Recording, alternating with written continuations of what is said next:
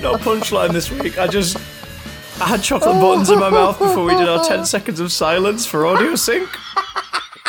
And I realised I can't chew because I'm near the microphone. So my mouth feels like it's just filled with chocolate When- right now. When has Oh. that ever stopped us before, Chris? That's very true. But it's not usually chocolate. Oh! Well, hello, boys and girls. Hello. That's what you call them. Um, hello, boys and girls. Welcome hello. to the Bonk Donk Snonk. Say what now? I don't know how words work. Say- I've, I've just come back Say from pre- what now with you? I've just come back from press night of Robin Hood. My brain doesn't make sense anymore. Yeah, I'm not surprised, man. You Ah. must be exhausted. I long to die Uh, why? because. I'm sorry, more chocolate. Because Okay, that's fine. That's fine. You got to eat when you can. You've got to wheat when you can. You've got to yeet your meat to the beat. Oh, please Um, don't. In the words of Luigi. At least not um, in public. Jesus. No, I'm I'm good. It was a good show, but I'm just um. It's been a very, very long week this week, and um, what I need right now is a doctor. Um, well, if you you'll be you'll be getting one on New Year's Day. Yay! Because now we have ten episodes and no Unity, uh, Unity, no festive special like a New Year's Day or Christmas one. Once again, we've lost an episode. It's okay. Thanks, Obama. It's okay. It's gonna be okay, Chris. Don't worry about it. It's just you get what you get, and then you fucking like it. You get what you fucking deserve. It's how Um, it's how we deal with our governments. it's gonna be how we deal with our Doctor Who. Well, on in the spirit of that, Yes. My name is Chris. I hope you all registered to vote Johnson. And my name is Matt. Why the fuck would you vote for the Tories, Watson? Haha! It's great because uh, on my walk to. Uh, we're going to get political here, guys, for a very brief moment. Sorry. Oh no, Um, what a shame. What a shame. But uh, make our views plain. You don't have to agree with them. If you don't, that's fine. But also, do think about things. Uh, it's very clear from how we've already spoken on this thing that we would very much like the Conservative government out of the UK now. Yeah, not even out of office, just straight up out, Just of out the, of out of UK, the just country. time to pack away. Yeah. Um, but on my walk to uh, walk to work currently, I go past several windows where they've got those Tories out posters nice. um, in the window. Thing is, Lincoln uh, has traditionally been a right-leaning town overall, yeah. uh, and since becoming a university city, it has kind of become a lot more liberal. Funny that. um, Yeah, and it's uh, it's yeah, and it's, it's, it's it's only in recent years has it become a labor major uh, labor um, Held majority yeah. government. Yeah. Um, so there's a lot of animosity politically here to the point where in the panto we don't do any political jokes. Cowards. Well, last year I didn't write Well, any into the script I mean, because I was like, uh, politics was plaguing everybody day to day all the time anyway. Don't come here and I was rabbiting about it. like, But what enough- are you gonna do in a in a in a panel where like it's so it's so broadly we- aimed at families? Like, Well, we're doing Robin place Hood, for so we could do loads on taxes. Well, that's true. but um, we don't go that far, unfortunately. But every time I walk past the posters, uh, I misread them. I keep thinking it's, 'cause it's for those who don't know, it's just like a red square, and it says Tories, and then underneath it says out, and the out is of a bigger font to match the size of the word Tories. I always misread it as ut, and it just becomes it just becomes the most Scottish poster I've ever seen. Tories ut. well, that is also a very Scottish sentiment. So that's uh, Get to fuck. Get to fuck, indeed. Ah. What should we get to fuck this week, Matthew, in this podquest? Well, we've got a couple of uh, trailers for some tasty projects coming up. Uh, we've also got. Uh, I'm going to round up the BBC's latest sci fi drama debacle. And we've also got. Spoiler alert, Bowel Streck fans, it's not Doctor Who. No. And also, we've got. Uh, in honor of our 180th episode, 180! We're gonna we're gonna have a look at some topics that we've kind of 180'd on since we covered them last. Some things that we've changed our mind about over the course of the last 180 epistles of the Big Damn Cast. Epistles, But first- golden epistles! yeah, well, do what you can, don't you? Um, fucking hell, my cats have gone mental. They're just chasing each other around the living room. do you know um, why? Why? They want the Tories out! turd. They want the turdies out. Oh, my Tories out! I want him dead. I want his dog dead. I want his friend dead. We, you just- we made made up a game in the green room this week where we were being like um, non-committal mobsters. So Okay. we- yeah, so it's like you know you know the classic thing of like I want him dead. I want his family dead. I want his dog dead. And you got that kind of thing. Instead, they can't quite go the whole hog. So it's like I want his jelly babies minus the red ones. You know, just that kind of not quite vicious enough. I think this has become a get. These these things we do to make the time pass more The calmly. things you do. It's like I want his thumbnails always slightly hangnailing. I want his bunting to have matching colours numerous times. You are. You're losing it, aren't you? I want one less candle on his birthday cake every year. I want him to think he's aging backwards like Benjamin Button. Stop, Christopher. Just let it go. I want his dog to poop Don't somewhere all, slightly inconvenient. don't burn all your best ones. You'll have nothing left for the dressing room. Um, I leave my dressing gown open, oh, folks. Oh God. Well, hmm, s- enough. Do you know who else leaves their dressing gown open? Let's see him do this segue, everybody. Here we go. David Harbour's Red Guardian, the Black Widow trailer. I will accept that. Do the judges accept? The judges have Oh, no brilliant. choice. The judges have no choice but to accept. Please, he has our family. There are many wonderful things that the trailer for the upcoming Black Widow solo film gives us, but none of them, none of them top David Harbour's ridiculously bearded and looking like he's having a whale of a time, bear-like Red Guardian. this movie looks pretty cool.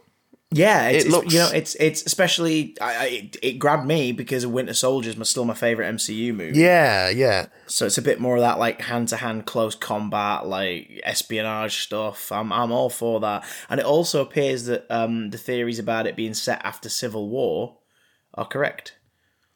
Because uh, it seems that uh, Secretary General Ross uh, tracks down Natasha at some point. It's like, uh, okay, we need you to do something. Come over here. Hmm.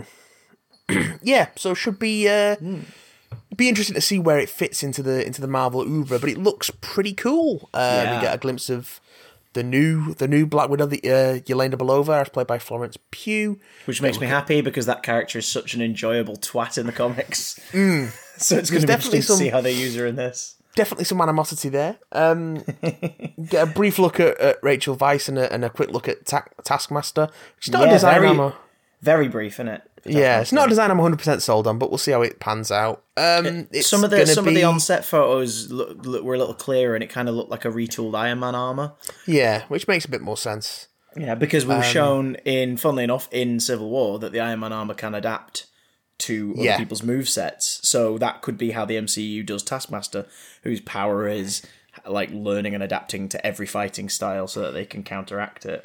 Yeah, it's a Um, pretty good. Uh, it's a pretty good way of getting around it without getting too comic booky. But then Marvel movies have never really been afraid of getting too comic booky, so True, know. but they they also like to use what tools they've already got as well to, to kind of Yeah, there's an internal- there is mostly an internal consistency to the logic of the universe that uh, that helps it uh, sort of gel together, which is nice. As long as he But, gets a um, cape, I'll be happy. okay, Just give him a big old cape, a big old sword, a big old shield, and Yeah. a big old bow and arrow, and I'll be happy. I see. I'm I'm not going to be satisfied unless we get Buccaneer boots, and I know we're not getting Buccaneer boots. So. We can dream, or we'll go in and we'll edit it so that in every frame you see Taskmaster's legs have got Buccaneer boots. Hashtag I'm- release the Buccaneer boots cut. I may be satisfied if Red Guardian gets Buccaneer boots, but we'll see. Um, I may be swayed. Uh, but yeah, I mean, it looks like a Marvel movie. It's it's female. It's, it's too late. It should have cut. It should have been Yeah, three three or four years ago, but it sh- should still be a good time at the cinema. So I'll await that with bated breath, as I will also await, but with not quite as bated breath, No Time to Die. Sony can't cut trailers to save their damn life. No, they cannot. This however, is a terrible trailer. however, Oh. I am looking forward to see to seeing Lashana Lynch completely own it.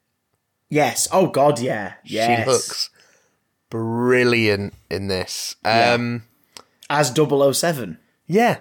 But wait a minute, 007 is James Bond. 007's his rank, motherfuckers. It's a code name. He's so- no longer 007. Get over it. Yeah, he's still James Bond. He's not 007, so don't worry about it.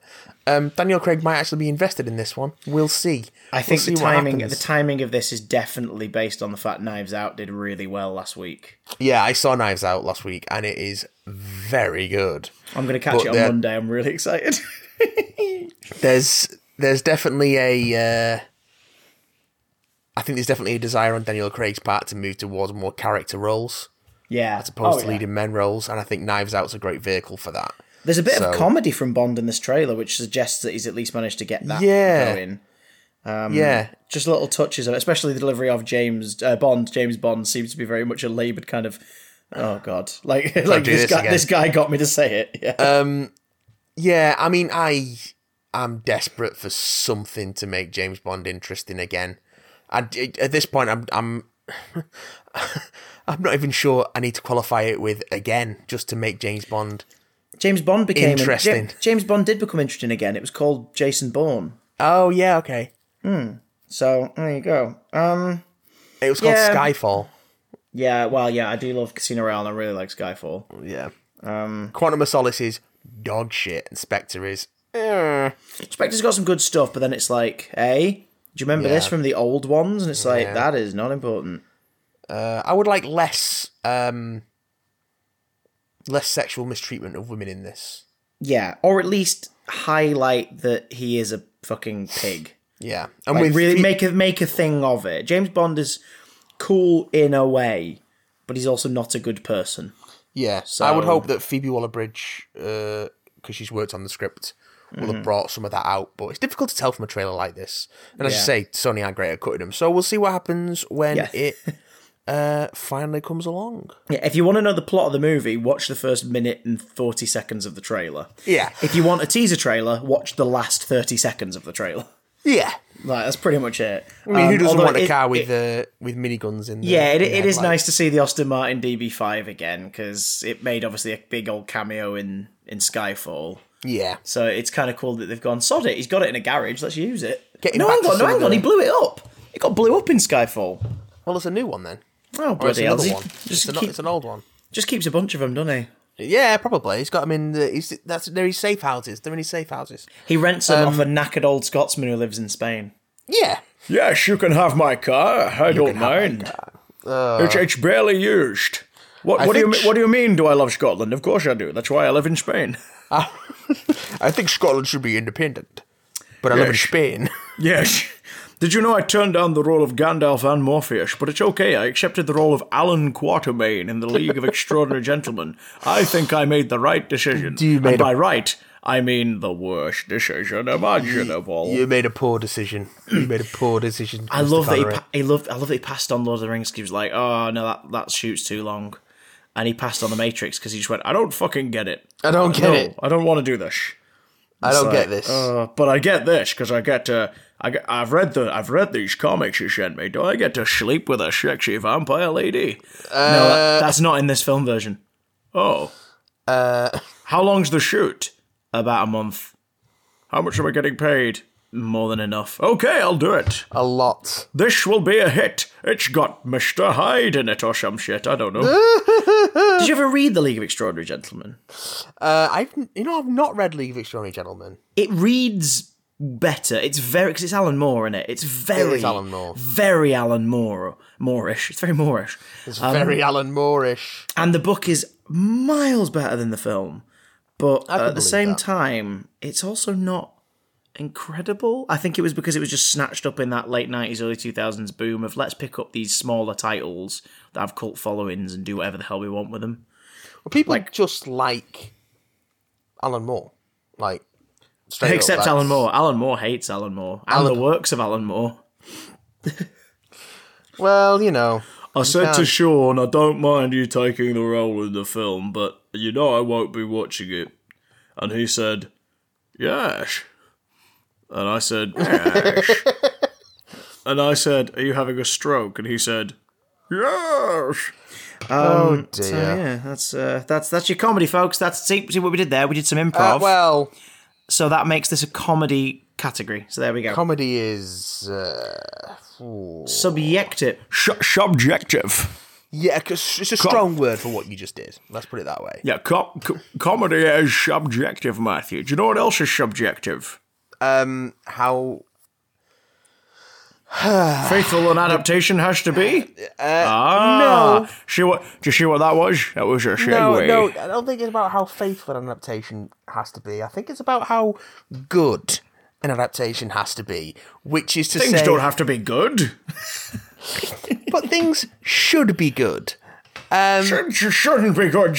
And if they're not good, what you shouldn't do is try and sweep them under the rug for between eight to six months and hope nobody notices when you finally squeak it out. Um, in the uh, in the wake of a much much awaited adaptation of another Squeak it out. well loved book. Um, listen, the BBC are knocking it out of the park with his Dark Materials, Oh, which I think is why they put their three part War of the Worlds adaptation in its shadow because I think they hoped no one would pay any, any attention. And I don't think anybody did because if they did, they probably fell asleep halfway through the first episode. Um, we've talked about this. We've talked about my feelings on it, and it didn't get any better. it wasn't anywhere near as good as, shall we say, um, uh, this. It was nowhere near as good as that. It was nowhere near as stylish as that. Copyright. Okay, that's that's gone now. I mean, we've talked a lot about how you know the faith, the faithfulness of adaptation does not equate to its quality. absolutely not. Yeah, you can play, you can talk. Yeah, exactly. But if you're gonna make changes, at least make the story good. Which is what they failed to do in any sense with this. Like it's just a bunch of characters that you don't really care about. Uh, you know, there's a there's a relationship at the center of it which you don't really care about. They keep jumping ahead to a future time period, which just sucks all the momentum out of the story whenever they do it, and they do it way too much to the point where by the time the end of the last episode, the, the, by the end of the last episode, I was just like, wait, what? What was the story again? so I just watched an adaptation of War of the Worlds, and I came away from it saying, what was the story again? So you fundamentally failed there. Um, it's a shame because it's a really good cast, but they none Yeah. of them really have anything to do, and yeah, it's just it's full of like it's full of nonsense. I don't like saying plot holes because that's a term that's overused for things that what I didn't understand about the plot. Um, but it's full of things that, that, that just don't make any sense, shall we say? yeah. and not in a why does this character do this because character motivations don't have to make sense they just they just have to be consistent with the characterization but more in the sense of like wait how did this happen i'll give you i'll give you a wee example with some spoilers right so in the last episode right so in the future segments you've got george junior who is the son of amy played by eleanor tomlinson and George, played by Rafe Spall. Ah, george is not present in the future segments. It's it's implied that that Amy is still looking for him, Yeah. but then you, in the last episode you find out that he that not only is he dead, but she knows he's dead. She watched him die, but she's just kind of forgotten about it. What? Like she just said, she's like, "Oh, I forced myself to forget. I think I couldn't admit it to myself." It's like, okay, cool, cool, cool. But anyway, um, there's there's a whole thing where in this future, which is like a blasted, arid landscape overtaken by the red weed and sort of a grey sky. Please don't. If we, if you keep doing that every time I try and explain everything about the War of the Worlds, we're going to be here for three hours. Yeah, but we'll also sing Um, along with Jeff Wayne tracks. true. But please don't. no, no.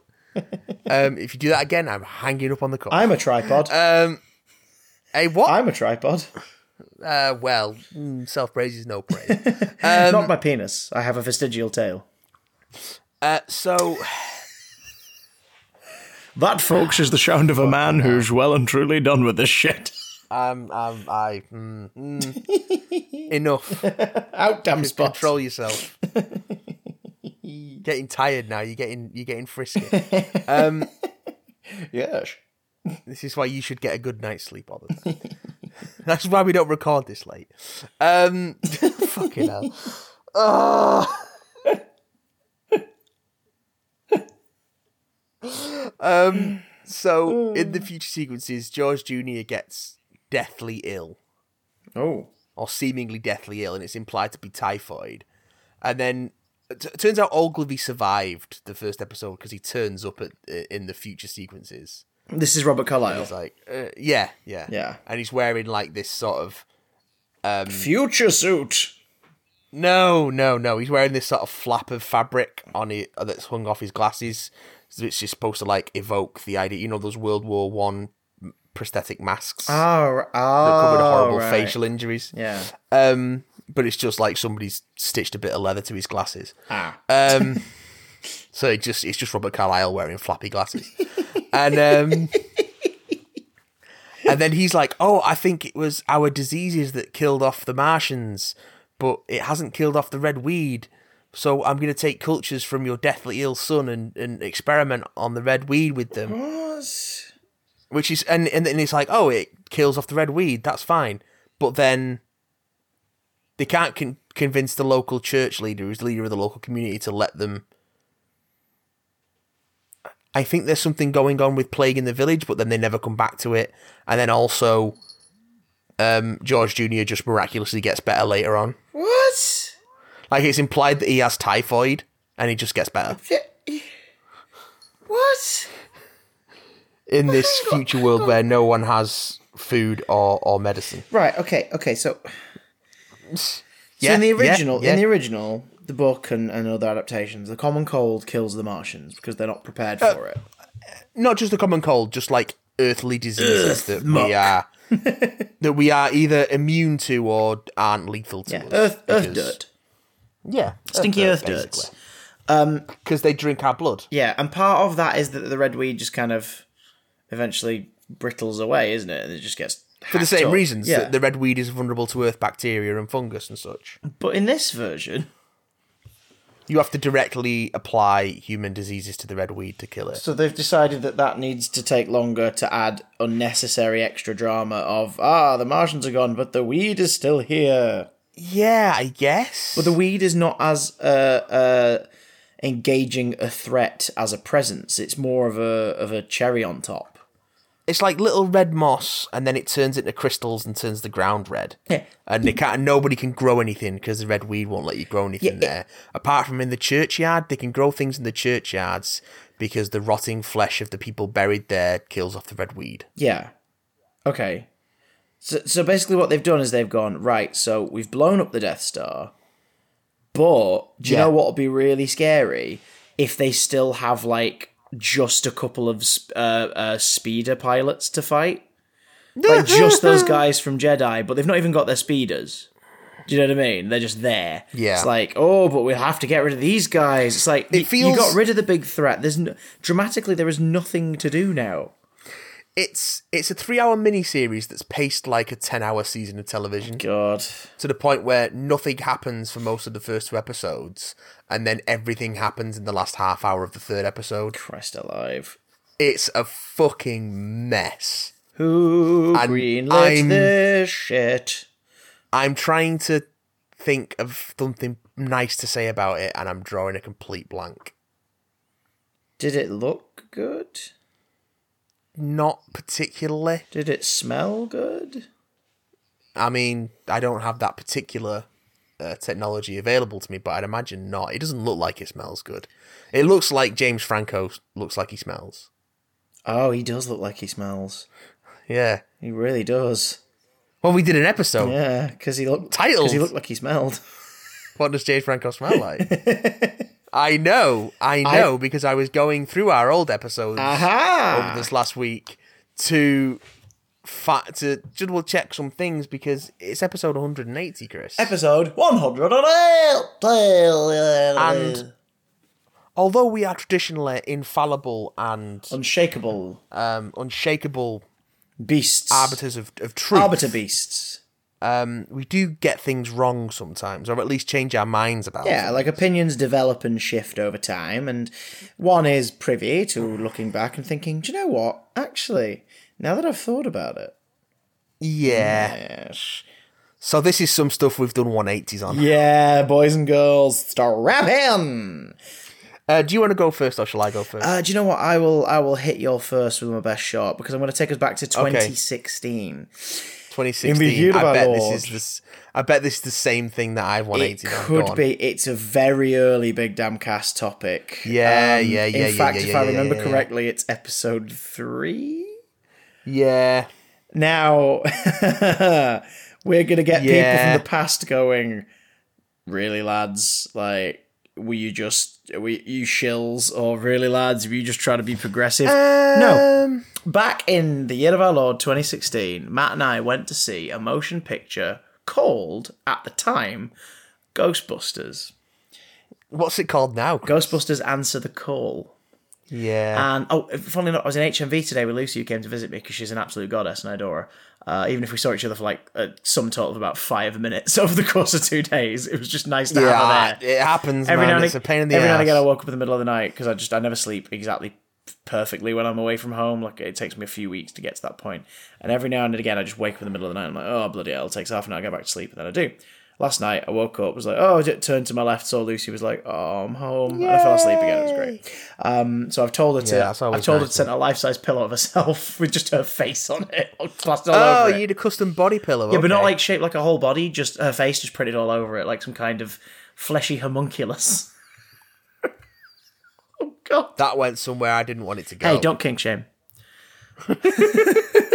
this is my Sonic OC, don't steal.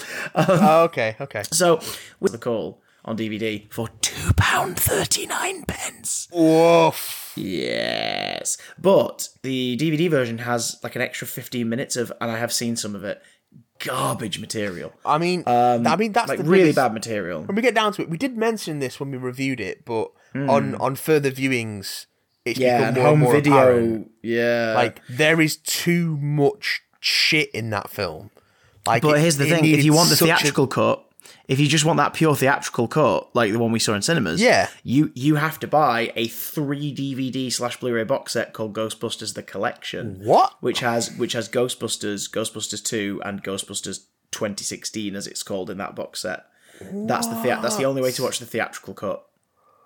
That's bonkers. So if you enjoyed it in the cinema but don't want all the extra chuffer that made the home video version more unbearable, you have to shell out for a massive box set. Because I think But in HMV at the minute, it's about five pounds. So treat yourself. that's the thing uh, uh, that, that I've 180'd on about it is that originally I was like, yeah, there, it's there's some jokes that don't land, but you know it gets better as it goes on, and it, you know, And there's some nice mostly pretty good. characterization in there, and Yeah. the cartoony designs of the ghosts are quite fun. They're very much like the real Ghostbusters in their look and feel, and and you know that's that's nice and different. I mean, you even have the, the one that vomits all over them, like before at the opening, feels kind of like one of the toys where you'd like squeeze the legs and its mouth would go. Yeah, one of the haunted and- humans, perhaps. Yeah, yeah. Um, Um, and, and the gratuitous cameos of Slimer and Stay Puft do kind of feel unnecessary, but they at least, you know, look Well- good. So it's like fair enough. And, I think the and there's certain things we liked. We, we discovered Kate McKinnon Yeah. uh, through that film, yeah, who is who is just going balls to the wall weird with it, and as a result sticks out as a character. I mean, still far and away the best thing about the film, even after reassessing it. Yeah, but here's Um, the here's the problem of hindsight with that. I have since watched a lot of things with Kate McKinnon in. Yeah. And Kate McKinnon is great.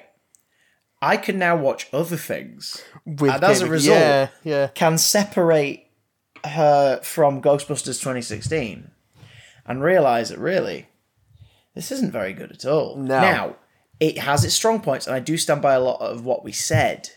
But on reflection, and especially considering we are now on the cusp of Ghostbusters Afterlife dropping its first trailer, Oh yeah, yeah. Um, we are we are able to look at Ghostbusters Answer the Call as a the fuck happened there I think instance. I think the thing that annoys me most about it on on reflection is how much of a waste of potential it was. Like how you got a great cast and a director who'd done Because great Leslie work Jones previously. is like underserved, but she delivers some absolute brilliant moments in it. yeah, Like I still to this day quote one bit in it, which is the "Okay, have a nice day with your crazy ass." like I still quote that every now and again. That doesn't When surprise like me. I'm seeing someone out of a room, I'm like, "Have a nice day with your crazy ass." Um, like she's really good and and is underserved by a script that just asks her to shout Well, in set various I mean- scenes and I think the problem is, is there's just not enough of a script and too much of people fucking about on set, and not enough of an, edit- biggest an problem. editor. thanks to Red Letter Media's um, their review of it, but mostly the Plinkett review and a couple of others, I got to learn a bit more about the behind the scenes in a way that I didn't know going into the film. Yeah, And Kate Dippold and Paul Feig co-wrote the script. They have both written and made some really good stuff. Mm. This is not a good script. no, But no, no. also, only about 50% of that script is on screen. Because the rest of the film is just improv from these, you know, genuinely funny actors. yeah. But it's just. It, Well, that's the the problem. thing, the thing is, if they went on set and Paul was like, "Right, let's do a version of the scene, and then let's do a version of the scene where you play around," and then after an hour they're like, "Right, "Okay, good, let's move on and get a different shot," then you might have some really concise comedy. But turns out there were some days where they just rolled for like five hours and they all just like dicked around, dicked around, multi-camera setups, and then they'd go away and have lunch, and then they'd come back and dick around a bit longer. Yeah, and I think I- I think it's the it's the problem with a lot of like improv heavy movies, especially comedies, yeah. is that it the cast get carried away having fun so badly that they forget to make the movie actually fun. And then the filmmakers look at all the dailies and go, "Oh my god, didn't we have such fun? We have to put this bit in." But then it's like it's like it's like it's like the you had to be there joke, but it's a film Yeah. of that. It's ultimately down to the editor, uh, which is usually also the director or working with the director, to to make something that works really well out of all that material. It's totally cool. Go absolutely improv a thing. Like there's plenty of stuff that's purely improv and, and, and works really well. I mean, Curb Your Enthusiasm, they have a structure so they know what what what and where they're shooting, but then they just shoot. And it's some of the funniest, most bizarre, spontaneous, cringy TV ever made and it's really enjoyable as a result because you just know that everyone's creative synapses are firing and they're going for it um, and they know their characters inside out these characters aren't fleshed out at No. all It's it's like it's the Oh. Anchorman problem. yeah yeah I was like, oh erin wants her tenure abby wants to prove erin wrong holtzman is there Yeah, and now so is um Patty. She's also there. Look, they've got a hot secretary, but he's a bit dumb. It's just like, okay. Yeah. And I think I think it was interesting because it was you know it was a big uh, probably it was at that point Kate McKinnon's highest profile film role, Uh, probably Yeah. Leslie Jones's highest profile film role as well, and it was the first time we'd really seen Chris Hemsworth do comedy, and now we've Yeah. seen we've seen Leslie Jones do more. We've seen Kate McKinnon do more, and we've seen Chris Hemsworth do more comedy. We've even seen Yeah. him do more comedy with the role Within that he's genre. most known for. yeah. Um, so it just seems kind of redundant.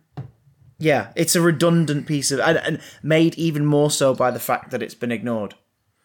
And and that the story of the original Yeah. will carry on. And I would Eh. have liked to have got a sequel that fixed some of those problems. And I think Paul Feig definitely learnt from that because his next film, A Simple Favor, was Hmm. much tighter narratively. Yeah. And, it, and Yeah. it, fr- from the look of it, from watching it, it Hmm. seemed like there was a lot less improvisation and more focus on an actual tight script and Yeah. you know shooting the script. Um, So I'm I- happy the film brought a lot of people joy. Like I'm absolutely happy it, it pleased a lot of people, and I think the people that got so wound up about it need to take a step back and think about their life. Yeah, the problem with this movie isn't that it's a bunch of female Ghostbusters. The problem with this movie is that no one with a sense of pacing or what's actually funny got anywhere near the edit. Yeah, that's its biggest quiz, and as a result, like it, it it is a it on reflection, it is a redundant movie, and the more I've thought about it, the more I've gone. Actually, I gave it too much. I gave it too much leeway there. Ah, I gave it I was too, too, much slack there. I was too nice about it. yeah. I think because I wanted it to succeed, but it, it didn't. Yeah, yeah. Um, so there you go, you whiny That's babies. We didn't like it. We don't like it now as much as we did then. Yeah, Enjoy. Feel free to go back and be like, in the future, in the comment section, Yeah. in the future, you guys go hate this shit. Yeah, it's fair. It's fair. You're not wrong. It's a fair, it's a fair one. Um, Well, there's something that we again that we covered fairly early on on the Big Damn Cast that uh, I've not only 180'd on, I've 180'd on again, and then at least once more since 180'd on again. So I've at, shit biscuits. I've at least 540'd on this, oh god. and it's and it's the subject of an early of an early rant of mine that people found quite amusing, and that's Pokemon Go. Now, anyone who Oh. knows me knows that I love me some Pokemon. And I speak as a man who is so sadly deprived currently of Pokemon Sword and or Shield because I don't want to switch. Um, hey, hey, turn it over and turn around now. Oh, sorry. I, I just I, I- the word switch and I have to start that song. we need to get you some professional help, Cocker. Ooh la la la. I think you need some uh, assistance with your impulse control. Now put it away. Um, so It's so moist. then you sh- it shouldn't be moist. You should watch. You, you should wash that and then go to a doctor. Um, so the thing with Pokemon Go is that as a concept, I like it, but in execution, it just falls short. And every now and again, I'll give it a couple months or whatever, and then I'll pick it up and I'll go, "Oh, they've made some improvements." And then I'll spend a I'll spend a, another month or so with it, and I'll be like, "Yeah, but it's still kind of shit." like it's it's an intriguing game and an interesting concept, but there's just not enough there to get your teeth into. And every time I come back to it, I'm like, oh, I can get into this. I can give it another chance, and it disappoints me all over again. So I've gone from like despising it when it first came out to then being quite keen on it to then being completely um burnt out on it to then being interested in it again to now the point that I've just what is the what am I doing with my time every time I boot it up? It's uh yeah. I can tell. I've once in a blue I've done multiple like, oh, circles on me a Pokemon. Go, let alone one on eighty. Yeah, because I'll, I'll I'll go on it for a day or two and then be like, you know what, I really can't be asked. when I go out of the house, I just want to walk to where I'm going. I don't want to stop every two minutes, spin a thing, tap the master a screen in my phone eighty five times, and then get nothing for it. Because that's essentially what I'm doing. Like these, it doesn't feel like there's any sort of progression or permanence or anything sort of interesting going on at the core of it. Beyond, oh, this is a Pokemon. What I know, I'm going to look at it. Look at the Pokemon. What I know. Look, at- look at It's that a Pokemon, cute- Matt. Look at it. Yeah, it's a it's a it's a Pokemon. So yeah, I have uh, I've done multiple multiple 180s on Pokemon Go, and I wish it would just go away. and the, and the thing that the thing that pisses me off even more is that is that they've taken that formula and just crammed it into all sorts of other shit. There's a there's a Walking Dead Pokemon Go style game. There's a Harry Potter one. There's a Jurassic Park one, and now they're doing Minecraft Earth, which is some sort of AR location based thing. Wait, wait, wait, wait, wait. Sorry. There's a Walking Dead one. I believe so. Yeah, Why? I don't know. Why do you want to go out into the world and find zombies? That doesn't make any sense. I mean, I don't even. I don't even know why The Walking Dead is still around. Like, it's just fucking. It's the dullest TV show. And I, you know, I, I, I've watched some TV shows that can make you fall asleep, and I'll watch them quite, quite readily and quite acceptingly.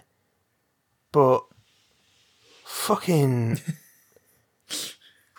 fucking hell, it is just Duck a duck. the dullest shit. I've watched a lot of daytime TV in my time. Like I, I can, I could take a bargain hunt marathon over a single episode of The Walking Dead any day. Yeah, because by the end of it, you at least don't know for sure if the thing's going to sell or not or whatever. Like, whereas Yeah. Walking Dead, you're like, we're all going to hop along, we're going to hobble along, and then someone's going to randomly die toward the end. And And- oh, oh wait, oh wait, I don't care. yeah, so that's disappointing.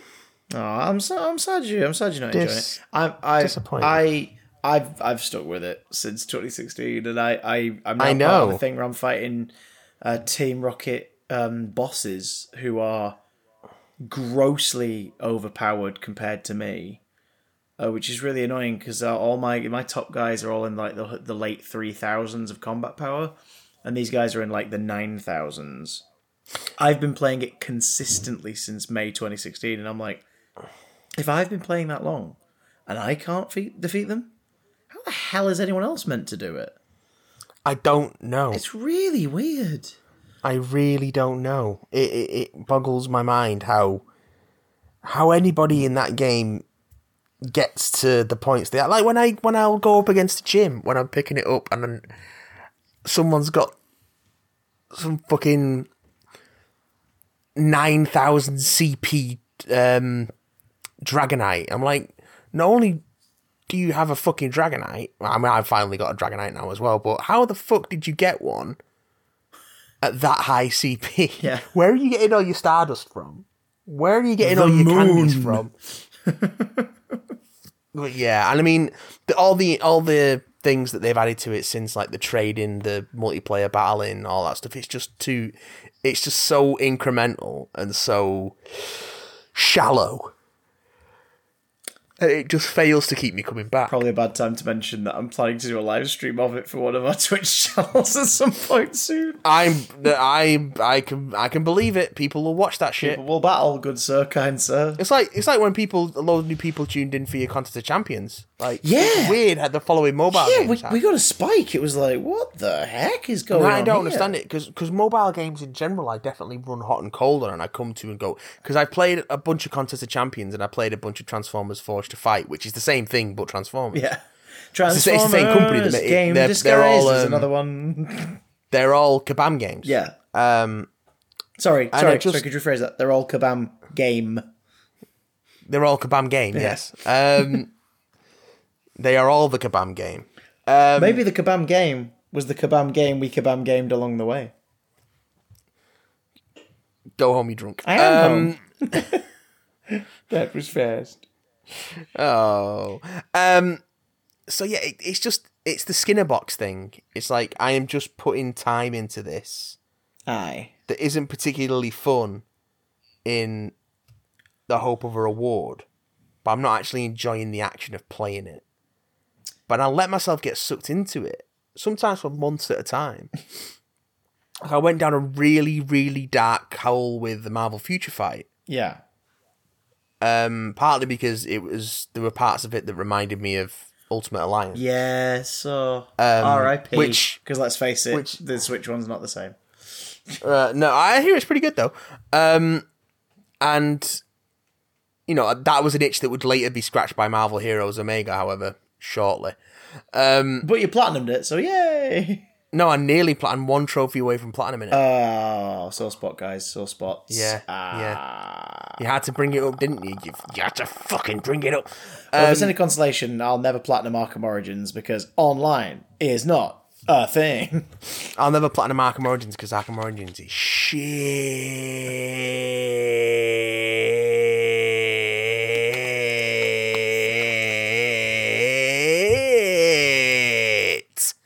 Um, you heard me. Go home, you're drunk. I I meant it as well. oh well. god. Oh man, that game's fucking garbage. It's like you can tell that the Arkham City team didn't make it because it feels like Arkham City, but everyone's but everything's been moved an inch to the left. yes. Oh god. Yes. So everything just feels slightly wrong. Like all the timing just feels slightly off. Um But yeah, I mean but yeah, back to the mobile games thing, it's like it's just it's not that it's it's not the free to play thing because I play a shit ton of Warframe and I played a, other, a few other um, free to play games on console because they're games that are actually fun to play. yeah. But the actual act of playing these, and the actual act of playing Pokemon Go, the actual act of playing something like Contest of Champions, it's so unsatisfying to me. It's so shallow that it, it it's difficult for me to to make. I I get that that loop of reward, which is uh, sort of satisfying, the Skinner box um, effect. But then th- every time I go back, that lasts less and less. It's like the opposite of addiction, where every time you know addiction, you need more and more to cope. Every time I go back to one of these uh, mobile games, I, I need less and less to get to the point where I go, "Ah, I just need to step away from this because it's it's it's empty calories. It's empty gaming calories. It's just making me get fatter, and I'm not enjoying the taste. So why am I bothering? Wait. Have you? Have you just been eating the phones? Well, nibbling the phones. Do you know what I did once? what? Drank the Kool Aid of a certain movie, which we've never dedicated an episode to. Episode, but uh, we have absolutely talked about from time to time. Okay. As a okay. kid, I was all for this thing because it was the first new one of something that I loved. Oh yeah. And uh, I, I was just happy it existed. I, I trolled Argoses throughout the land to find the one character whose figure I didn't get, which I really wanted, and then eventually found them. Uh, and it was like one of the best days of, of my eight year old life at that point. Um, as I got older, I realised the film's a flaming piece of shit. But I've gone back around. Oh, interesting. Interesting. Star Ca- Carry on. Episode One: The Phantom Menace is not a good film, but twenty-eight-year-old me thinks it is. Brace yourself, everyone. The best of the Star Wars prequels. Now, I spent my teenage years thinking, oh god, why did I like that film as a kid? This is ridiculous. and I realised the reason I liked it was because of the PS1 game, uh, because of the Pod Racer game, because I had a bunch of the toys and they were really cool. Because as a kid, I thought Darth Maul was cool. Um, I loved puppets, so Puppet Yoda, of course, was a special treat. I thought he was amazing. Looked nothing like Yoda, but he was still a puppet, and that was cool. This is why you need to watch The Mandalorian. For some tiny baby Yoda. But um I, I hate it because of course it did. It was a cool thing to hate the prequels, and it still kind of is. And and Yeah. they aren't they aren't great films, guys. Narratively and performance wise, they're not great films. Um, and they will be dated as hell as the technology evolves and changes over the years. But, but, I think the worst prequel is Attack of the Clones because it's the most mockable, it's the most ridiculous, and it's the most painfully performed by everyone involved. I mean, Attack of the Clones is, is, is garbage, but I will say that there is fun to be had with episode one. Absolutely. And I and I think Revenge of the Sith is the closest any of the prequels come to being a good film. See, I, I, ooh, and here's part of the 180. Okay. Yeah, I, I too thought that uh, Revenge of the Sith was the best of the prequels, but now I think it is Episode One. And Okay, I can I can I can fuck with that. That's that's oh baby, well I, I, Yeah, got, I okay. won't kink shame, but people obviously go like, but Jar Jar Binks, Yeah, sure, okay, fine, fine, fine. Um, Anakin randomly choking his pregnant wife. Which would you rather be watching? I'd rather watch the stupid rabbit man be weird for a moment than watch Anakin I mean, yeah, strangle that's his defi- pregnant wife for no reason. That's definitely more fun than watching Anakin strangle his pregnant wife. but, but also, like, eh, Star Wars, and I, again, this is going to annoy some people. The kids' films, guys. The kids' films. yeah, yes, And I don't think no. Revenge of the yes and no. Oh, for families, absolutely, they deal with mature themes, but Yeah. kids stuff isn't necessarily like, "Hi everyone." Well, like it's you know it's it it's where it's aware. Kids entertainment is entertainment that is just aware that younger viewers are watching it.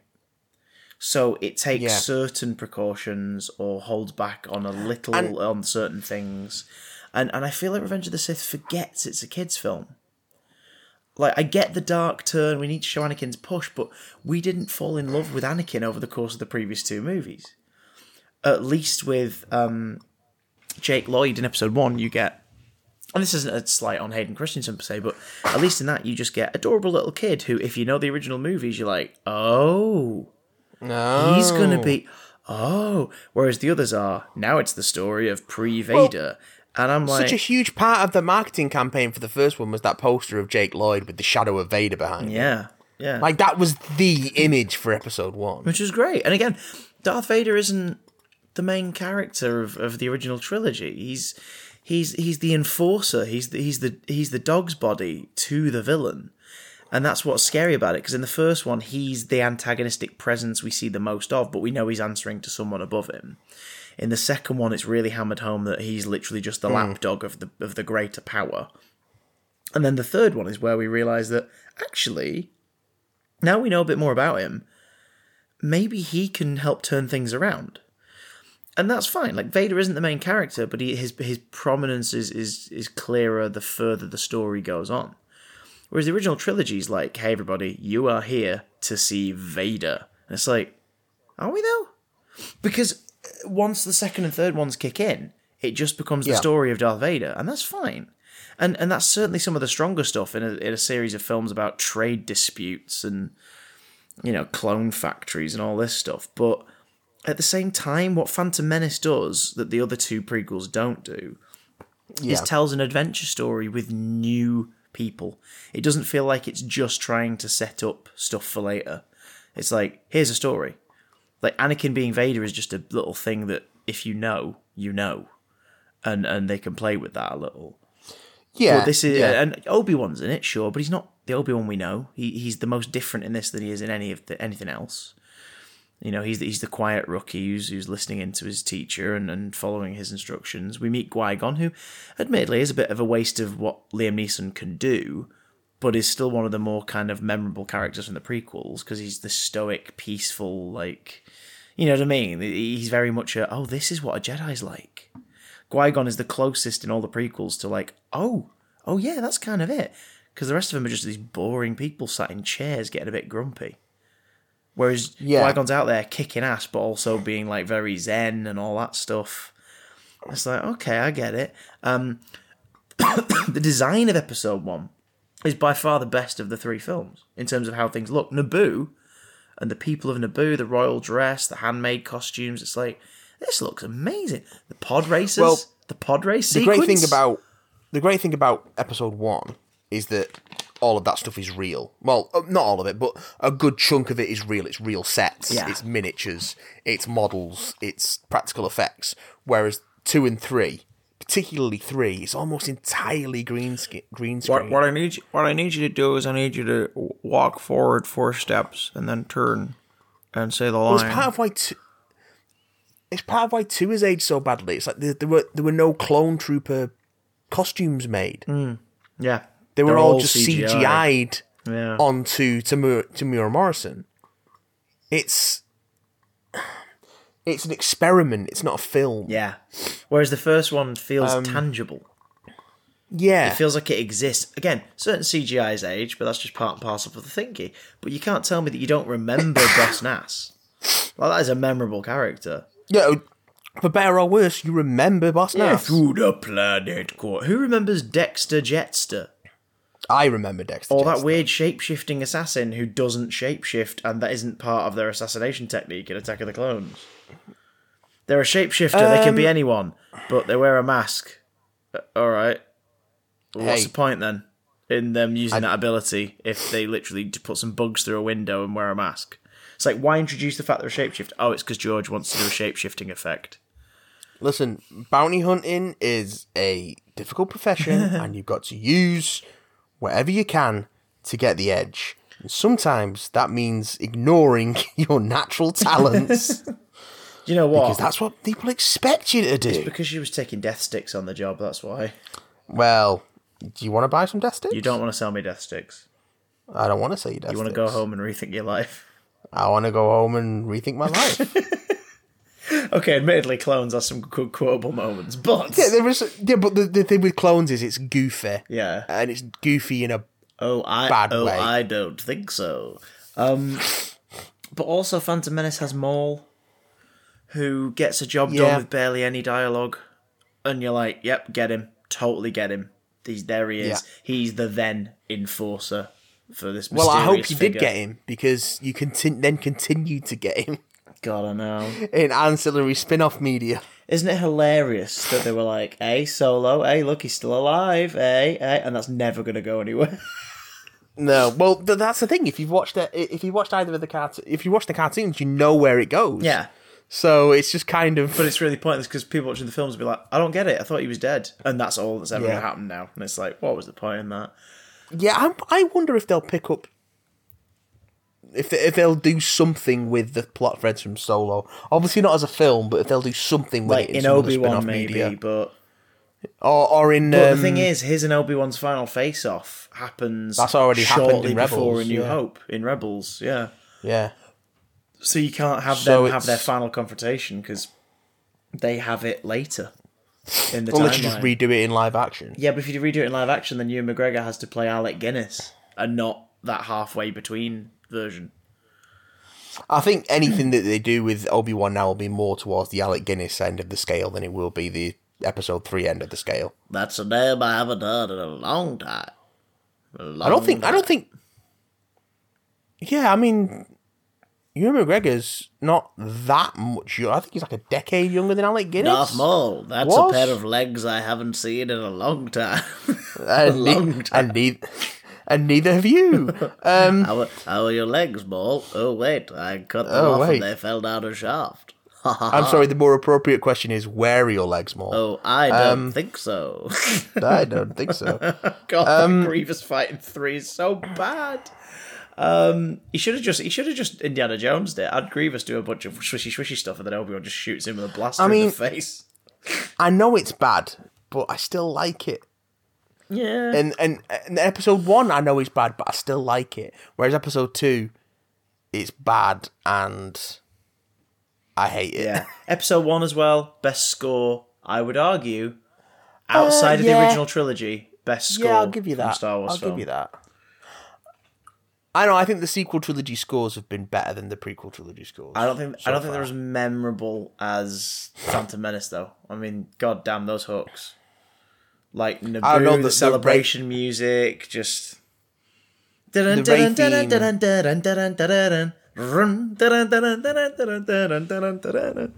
The Rey theme and the Resistance theme are pretty strong. I think. Really. Oh yeah, Resistance theme especially. But is it?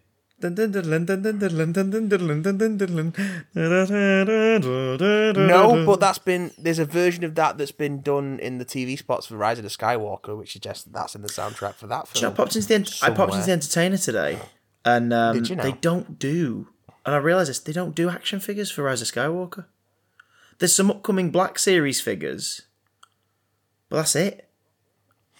I mean, as I- I'm sure we've touched on this before, but the Entertainer are a good eighteen months to a year behind what should actually be on their shelves. True, but it made me realise I hadn't seen any in the wild at all yet, and that's really weird because just before Last Jedi came out, there was shitloads of the Last Jedi figures.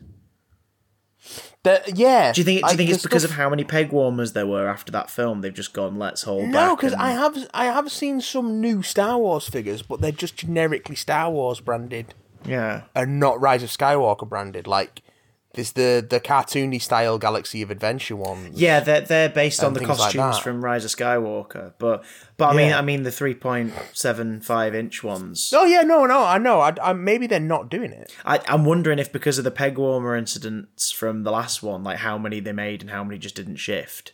Like I'm wondering if they're just waiting till the film comes out and then going right that character, that character, that character, that character. There, wave one, put it out in the new year. Let's do it.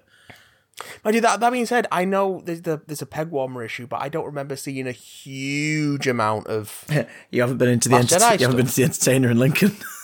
Well, that's true. I've been to the entertainer in in, in Manchester Arndale, and that's that place is just barren. just yeah. I mean, they still got Premier Edition Transformers: The Last Knight figures on the shelf. Yeah, same with the one in Lincoln.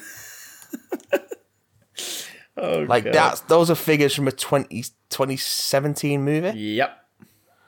as well as the newer Studio Series stuff. They've got like Studio Series Thundercracker has become a shelf warmer. Thundercracker and uh, Starscream were at this one yeah. Yeah. they can't they cannot shift Thundercracker for love nor money. because he sounds like a pair of pants. Well, What have you done a 180 on, good sir?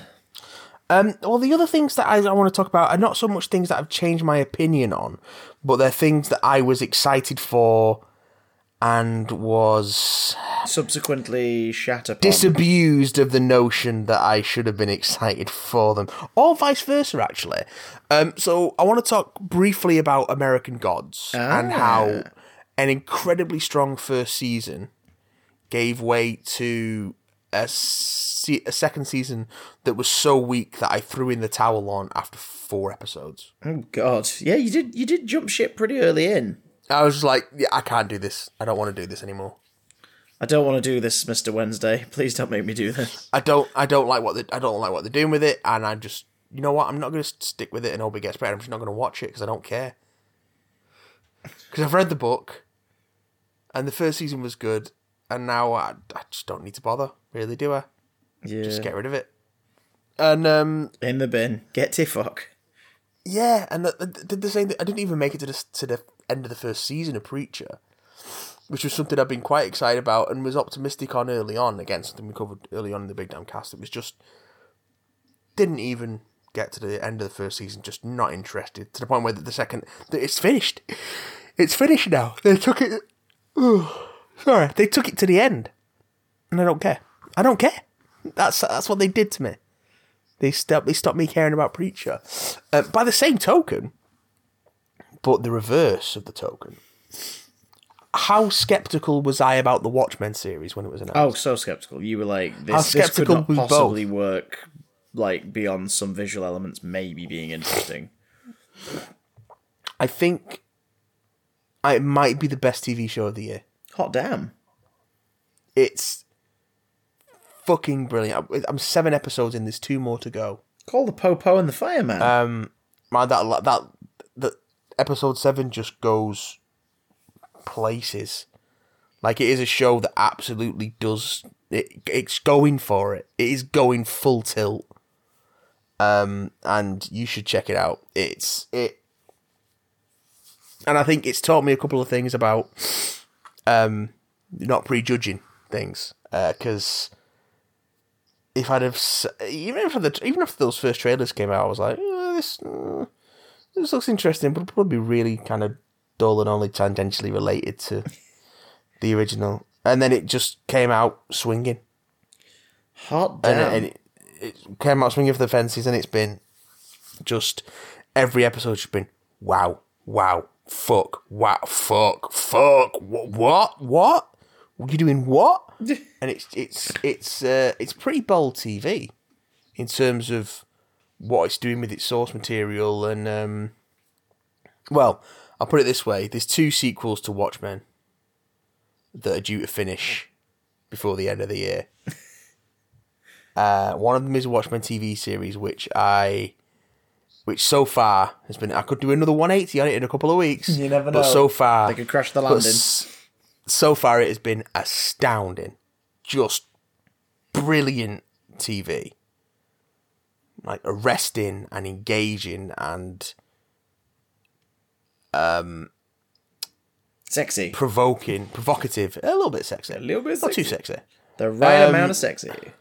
It's not as right now and sexy as something like. Oh, Speaking of, But I, I'm not finished. I'm not finished. the other one, the other one that's finishing is Doomsday Clock. yes, which has been about five years in the fucking delivery. Doomsday Clock has been one of the biggest wastes of time and talent DC Comics have produced in the last decade, at least. Like getting Gary Frank and Geoff Johns to spend two years doing 12 issues of a sequel to Watchmen, which has absolutely nothing interesting to say. It's it's it's it's got and it's not even got anything resembling a plot. It's just a series of things that happen that are seemingly unconnected. I mean, there is a, there is a narrative in the sense that things happen in a somewhat linear order, but at no point do the to the various to the various disparate threads actually come together in a way that's meaningful. Now, I'm I've only read up to issue ten, so I issue twelve is out in I think it's next week, maybe the week after. So I, you know, those last two issues could fix a lot of the problems, but again, similar to something like American Gods or um or or Preacher, the TV shows, just it just completely the course of getting there just completely killed my interest in seeing how it concludes because it just it's beaten whatever uh interest I had in it out of me through being so dull. Like it, it, it just it's just lazy. It's like you remember when Marvel used to be like, "Oh, you know, we won't you know that when we cross over the Ultimate and the 616 universe, we'll have run out of ideas. And they eventually did it, and Yeah. it wasn't because they ran out of ideas, and it actually worked. Um, but this is just like, what? We'll take some Watchmen characters and then put them into the DC universe, and what? and then you see, but it does, and it's like it's it's it's not a sequel to Watchmen in that it actually picks up on on ideas that were in Watchmen. It doesn't follow up on on the themes of it.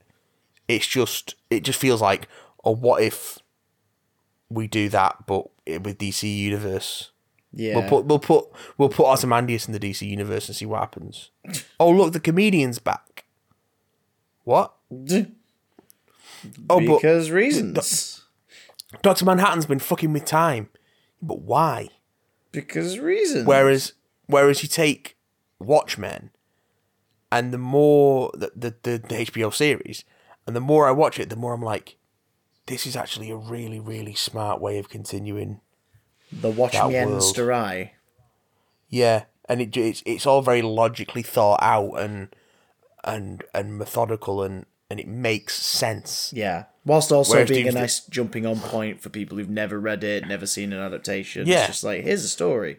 Here's what it means. Whereas, like the f- the first thing, one of the first things that happens in Doomsday Clock is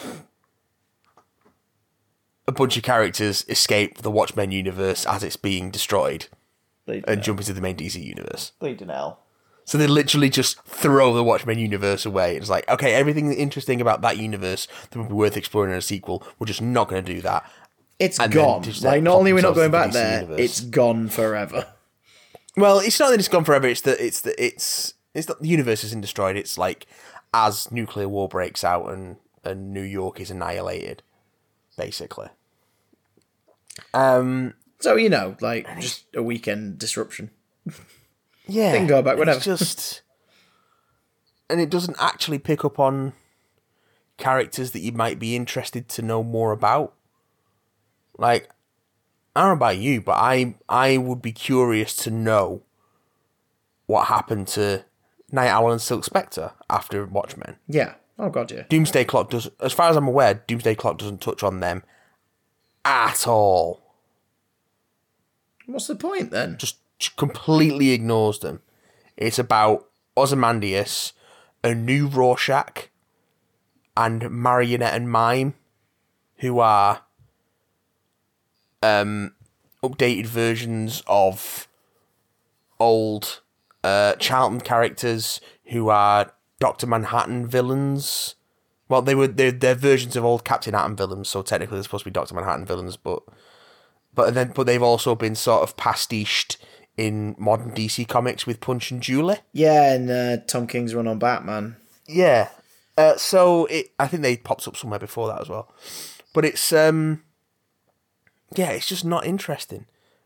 And they are they related to the Joker somehow, but but how? And also Doctor Manhattan's here, but he's there, and he's what's going on? And there's this there's a freight like they do the Black Freighter thing with um with like a noir film Yeah. but and then it's like, oh, and the actor in the noir film knows Doctor Manhattan, but it just it's just a mess, it's just all over the place. Whereas the Watchmen TV series is it's slick and Shiny. concise and it makes sense and it's it's it's everything you wouldn't expect from Damon Lindelof if you've you know if you if you got turned off by his work on Lost. It's it's satisfying. Yeah. It's incredibly satisfying in a way that you know past Lindelof projects haven't been, in a way that Doomsday Clock isn't. Um, and so it's one of those things where I'm looking back on how skeptical I was about it now and thinking, yeah, I just I just kind of need to to take a you know take a take a breath before I before I write things off. And it's and it's also why I'm I'm more and more um it's why I'm more and more reluctant to sort of make big judgments about something's quality before it comes along. Um, I'm trying to be more optimistic about things in general, and I think that uh, the Watchmen has been definitely uh, something that's been paid off for me with that sort of uh, with that sort of outlook because it's it's just been so strong. Yes. Good. well, I'm, I'm I'm glad that I'm glad that it's sort of like at least fifty percent working out, which is nice. Yeah, I mean, two episodes, so we- two episodes to go to see if they stick the landing. But at the moment, It's looking like no so. wonder I, I did a 180 on it because it's, yeah, it's good. It's some good shit. Right, you Cocker, anything anything else you want to touch on before we uh before we call it a call it a pod? Again, it's never really been a topic we've dedicated an episode to yet, but I realised in this last couple of years, and again, it's not because it's good. It is a terrible piece of work. It is heavily flawed. It is full of the director's self-enforced fetish. Uh, it is um, inconsistent with the previous entries in its own series. It is insultingly transparent in terms of just serving a purpose of selling toys, right up to the point of the toy designers working on the design of the film. But I'll be damned if I don't put Batman and Robin on and have a damn good time every time I watch it. It is disgustingly a guilty pleasure at this point for me now. Like, it is not good, but my god. I can quote it, I can bathe in it, I can enjoy it for what crappy film it is. It's Please just- don't feel like you have to quote it. By the way, Oh, we believe you. We oh believe that's you. a shame because uh, I've prepared a series of my favorite quotes right here. That does not surprise me. I haven't. I haven't. I just know them. But no, it's oh good lord, it is. I have so much fun with Batman and Robin. I have so much fun with it because it's so bad, Matt. It's so bad. See, I don't know if we if if that's technically a 180 because I'm I'm with I'm with you. I'm with you all the way on Well, I don't know because I, I I used I used it- to despise it, and now I've got to the point where it's. If you said to me, "What do you want to watch? Batman Begins or Batman and Robin?" Oh, Batman and Robin. Batman every and. Robin. I love Batman Begins. I think time. Batman Begins is an excellent movie, and it's a re- Yeah, it's, it's a really fun. good year one kind of Batman film, and but it ain't It's not fun. it ain't. I'm a lover, not a fighter. That's why every Poison Ivy action figure comes complete with him. Stupid Bane bashes down a wall. You know it. Oh, it ain't a striptease out of a gorilla outfit because that's what Controversial That's what. Joel Schumacher thinks his um, female loving audience want to see for some reason. Controversial statement. I think Batman and Robin Bane is a better cinematic interpretation of Tom Hardy's Bane in The Dark Knight Rises. I don't know. Tom Hardy's Bane at least was the calculated mastermind, like like he is in Nightfall. Yeah, but you know what? He isn't. Well, no, it turns out it turns out he's not. in it turn- any turns out he's a lapdog. Um, Yeah. He's doing it because he's pussy whipped, and that's literally the reason he's doing He's- it. He's doing it for love. He's not not, doing it for love. He's doing way. it because he thinks he's going to get his end away. That's why he's doing it. Over, uh, get his end away ah. with a girl, with, with a woman who he knew when she was a little girl. Do- hey, that's fucking weird. It is. It is. I mean, who is it? Who does he think he is? Drake? oh, topical. That's going to age poorly. oh god, there's another joke there, but I'm not going to say it. Um. Oh, And of course, Class. We've both changed our minds on Class, and we think it's the best TV show ever made. oh, class. Oh, big finish, dude, because they keep fucking me. Have you seen the recent news? So there's another. there's doing a, more. There's a th- series three and four box set, but again, for legal reasons, it has to be set during series one, so no continuation. Um, and not just that. This is, my favorite part. Not just that. Stupid man. Um, Some of the cast members haven't returned, so that so Yeah, they've had no, I saw so they've had to recast them. And uh, I think it was Scott Handcock put a tweet out that basically suggested that look, we asked them, but if they've got other commitments, we have to carry on. It's like, well, you don't unless the reason you're putting that tweet out is to make a point of saying, see, people were annoyed that you didn't come back, guys, but because you know, it's, it's, We're gonna do it without yeah, you. it's not the it's not the hardest work in the world. I don't mean that there's no skill in it, but what I mean is like for them to just be like, we're going to pay a bunch of money to come in and do a couple of audio dramas over like three days. Like, This just in. Christopher Johnson says there's no skill in Big Finish. no, there is, there absolutely is, but it's just that thing of the fact that they turned that down shows that they obviously probably just don't really want to be playing these characters at all. Well, like how how boring is that to be like to just be like, okay, we've got to we've got to set it in the gap in between like these six episodes of TV or however fucking many there were. Yeah. Eight. how many were there? I think it was eight. I think it was eight. I can't even remember. They're all sort of blur into one melange. Melange. It's one one like one very sad blancmange. Um, it's just Blancmange. That's a great description of class. like, how dull must that fucking be? Because rather than carrying on what you're doing, or uh, even as they do with the Doctor Who stuff, like yeah, the, all that, all the, the Colin stuff, for example, is definitely set in a certain time period, but there's so much room within that. Yeah, to play you, and, cr- and and, change and the you create your own. Yeah, you create your own little sort of sub arcs, like when they like with um Evelyn as a companion, or, Yeah. or later on you have Erimem as a companion, or uh, doesn't um uh Charley join the Sixth Doctor for a while as well after she leaves the Eighth Doctor. I think so. Yeah. So they get some Yeah. timey wimey shiz in there. Yeah, so it's like it's you know, it's like at least you've got some stuff to explore there, but be like, oh yeah, all of this stuff's got to be set within that first season, and all your characters have to be locked in this sort of loop.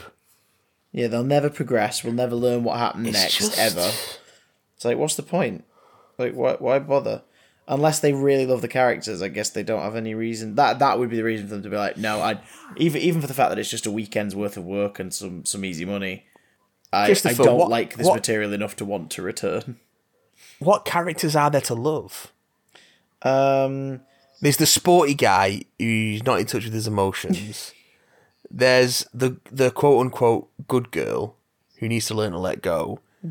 there's the genius girl who feels like she doesn't fit in, and then there's the alien prince. Like what? there's also was his name Matteusz, who we were like, he's all right, but he never gets anything to do. Oh yeah, alien boy's boyfriend. Yeah. And it was like he's good, Yeah. but he'd never really got much to do, and it was like it's a waste of the actor because he's quite good in this. Hmm. Um, and then there's what's her name? What the hell was her name? The teacher Miss Quill. Miss Quill. That was it. Flaming hell. Yeah, she's one of the ones who hasn't come back. Yeah, it was her and uh, the the lass who played the the younger girl who was like had moved up a year or two because that's totally a thing that happens in British schools. Oh, um, That's a yeah. thing, guys. Guys, that is a thing. That is a thing. yeah, it's uh, think you'll find, Matthew, that's your thing. we got off topic talking about class again. What we doing? It goes on and on and on and on and No, on I and don't. On. Eh, I love living in Spain. Scotland, Scotland, I love Scotland. Oh, God, Don't let anyone tell you any different, Matthew. I love Scotland. shall we? Shall we get? Shall we get out of it? Sh- shall we? Sure, we could, I suppose. But before we do, we, we do have to point something out, Matthew.